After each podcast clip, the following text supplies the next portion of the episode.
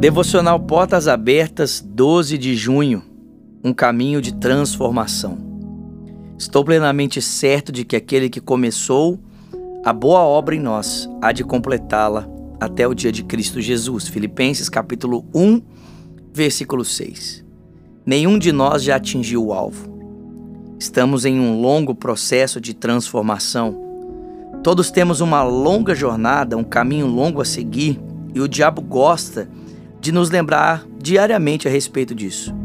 Lutamos contra vários sentimentos ruins e um deles pode ser o de derrota.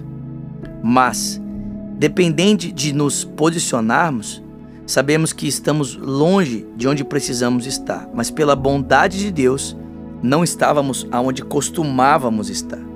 Não estamos estagnados, mas caminhando, um dia de cada vez. Provérbios diz que a vereda do justo é como a luz do sol, como a luz da aurora, vai brilhando até ser dia perfeito. O importante é estarmos na jornada do progresso.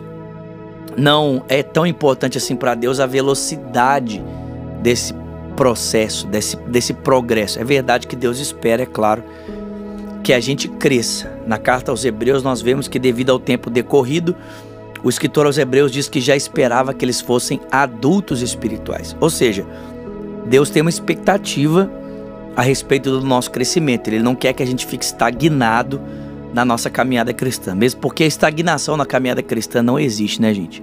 Ou nós estamos avançando ou nós estamos retrocedendo.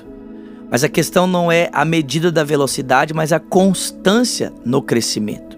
É a certeza de que continuamos a crescer, de que continuamos a viver tudo aquilo que Deus tem preparado para nós.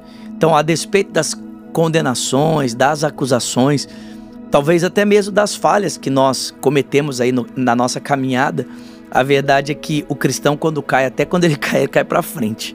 Deus nos levanta e Ele nos faz seguir em frente. Mas a despeito das acusações e dos erros, e daquilo que Satanás tenta lançar sobre nós para nos fazer voltar atrás, tenha essa certeza. Aquele que começou a boa obra em você, ele é fiel para terminá-la até o dia de Cristo Jesus.